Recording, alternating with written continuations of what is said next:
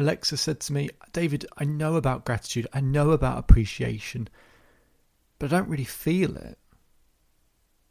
You know, I, I know the things I should be grateful for, but why don't I feel grateful? Hello and welcome to the Self Belief Chief podcast. You're here with David Hulman. Make sure to subscribe to the podcast for the latest episodes, the latest research, science, conversations that I have with clients. We have episodes with interviews, with real life coaching, so you can hear, you know, clients of mine actually talking as well amongst these episodes. So look out for those. Otherwise, let's begin.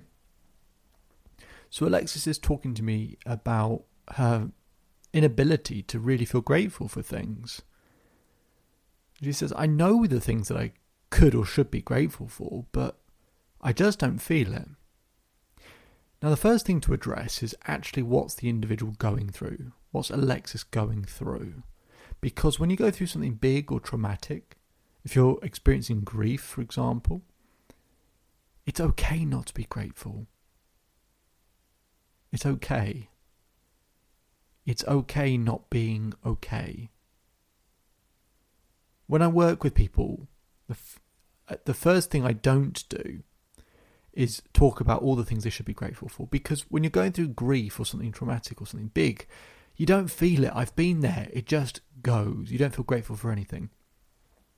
So the first thing is really to address are you in a, a really difficult stage where, you know what, it's okay if you don't feel grateful. It's fine. It will come back. That's the first part. But the second part is something Alexis said Something she said is really, really key and really important, but she won't have noticed. She said, David, I don't feel grateful. Feel is the operative word. People treat gratitude and appreciation as a thought. I think of things to be grateful for. And gratitude isn't a thought, it's a feeling. It's not just by having a thought that we ultimately feel something. It's our body, it's our physiology, it's lots of things that create feeling. So she asked me, David, how can I more intensely feel gratitude? So this is something you might want to try wherever you're listening, but this is what I got Alexis to do. I said to her, I'd like you to get your pulse, right? So feel your pulse on your wrist and take your wrist and put it against your heartbeat. So put your wrist against your heartbeat so you can feel your pulse against your heartbeat. She can feel her heartbeat against her wrist. I said to Alexis, Now close your eyes. I said, Okay, now what's going to start happening is we're going to pull in things that you could be grateful for. But I want you to keep your wrist on your heart. The reason I was getting her to keep her wrist on her heart is what they find when you think of being in a relaxed, comfortable state you imagine as a baby you were held potentially against your mother's chest, part of the soothing comfort was actually feeling another heartbeat. Now, your heart doesn't know that your pulse is you, right? It can easily think it's another human being with another heartbeat. So you put your pulse against your heartbeat, and it feel for your heart, it feels like it's someone else. It's that small bit of pressure on your chest.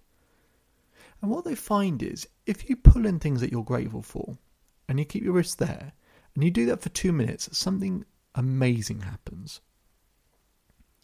So ECG and ERG, so those uh, jaggedy lines that you see on like, in a hospital, your sort of heart rate monitor and things like that, and your brain waves, they're those jaggedy lines. So they're really always sharp and pointed, and they're always sort of out of sync with each other. But if you keep your pulse on your heart and you think of things you're grateful for, close your eyes, think of things you're grateful for. In two minutes, what happens is they find that both your brain waves and your heart rate, so those jaggedy lines, they start to smooth out. And not only do they smooth out, they sync up. Now, for me, gratitude is about deep synchronization. To really be able to feel something your body has to feel in unison, it has to feel synchronized. And that's a way to do it. So you pull in things you're grateful for. So I get Alexis to do this, and I say, okay, think of a moment you're really proud of. Um, I want you to reach out with your left hand and I want you to pull that into your chest. Think of a moment you're really proud of. Okay. Think of another moment you're proud of. Pull that one in as well. Okay.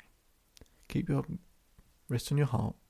I'd like you to think of someone in your life that really makes you smile. Pull them in. And really feel it. And now I'd like you to pull in someone that is always supportive, always caring, always considerate. Pull them in. I would like you to think of some places that you've travelled to that you've had the privilege to, to see and visit. Pull those in. I'd like you to pull in a quality about yourself that you do like, that you really respect, you think is really good, that you really appreciate. Pull that in. And pull in another quality that you really appreciate about yourself as well. Now, I want you to think of a playful moment.